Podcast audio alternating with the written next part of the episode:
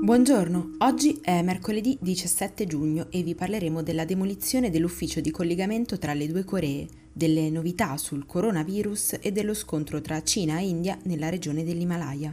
Questa è la nostra visione del mondo in 4 minuti.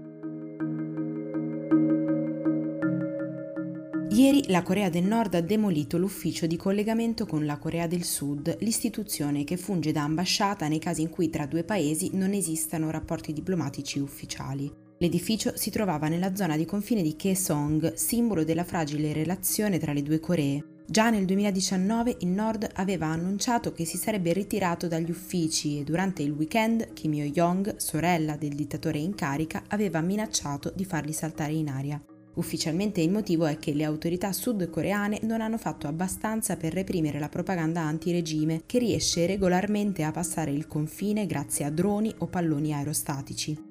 Secondo gli osservatori occidentali, però, questa sarebbe solo una scusa. Più probabilmente la mossa serve proprio ad accreditare Kim Yo-jong come figura politica, sia internamente che agli occhi dei nemici della Corea del Nord, affinché possa essere legittimata a succedere Kim Jong-un se dovesse essere necessario. Non è passato molto tempo da quando si temeva che il grande leader fosse morto o malato e da allora si è diffusa l'idea che, nonostante sia donna in un paese estremamente maschilista, Kim Yo-jong possa effettivamente prendere il potere, anche se magari dovrà farlo attraverso un matrimonio con il figlio di un influente politico. Secondo altri, invece, l'obiettivo potrebbe essere spingere il presidente sudcoreano Moon Jae-in, recentemente rieletto con grande consenso, a rafforzare la cooperazione tra i due stati, lasciando perdere gli accordi con l'Occidente, che non sembra intenzionato ad andare incontro alle richieste di Kim Jong-un. L'ultima grande delusione del dittatore è quella del mancato accordo con Donald Trump, un'operazione per il disarmo nucleare fallita nel 2019. Le sanzioni di Stati Uniti e ONU pesano ancora molto sull'economia del paese, aggravata anche dalla chiusura degli scambi con la Cina a causa della pandemia.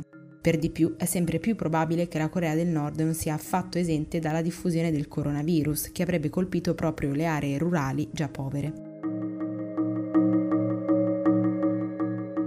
Questa settimana i ricercatori dell'Imperial College di Londra inizieranno studi clinici su un possibile vaccino contro il coronavirus, testandolo su 300 persone. Se la risposta immunitaria su questi pazienti sarà positiva, si passerà alla somministrazione su 6.000 volontari. Intanto la Germania ha presentato la sua app di tracciamento chiedendo al popolo tedesco di scaricarla il più possibile per aiutare a spezzare la catena dei contagi. Si chiama Corona Warn e come immuni utilizza il Bluetooth per rintracciare i contatti stretti tra le persone, emettendo un avviso se uno di loro dovesse risultare positivo. In Italia invece sono arrivate le prime iscrizioni nel registro degli indagati da parte dei PM di Bergamo nell'ambito dell'indagine sulla mancata chiusura dell'ospedale di Alzano Lombardo, uno dei primi focolai del coronavirus.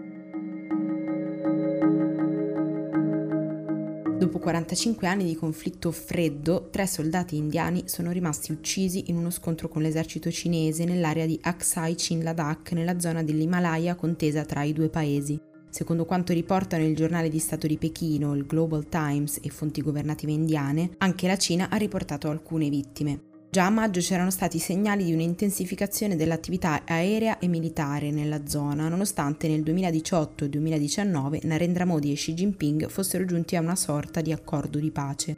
Ma Pechino non si sente affatto sicura e teme che con l'avanzamento economico, tecnologico e infrastrutturale l'India tenterà di riprendersi i territori occupati negli anni 60, specialmente dopo la decisione dello scorso agosto di revocare l'autonomia allo Stato di Jammu e Kashmir. Per oggi è tutto, da Antonella Serrecchia e da Rosa Uliassi, a domani.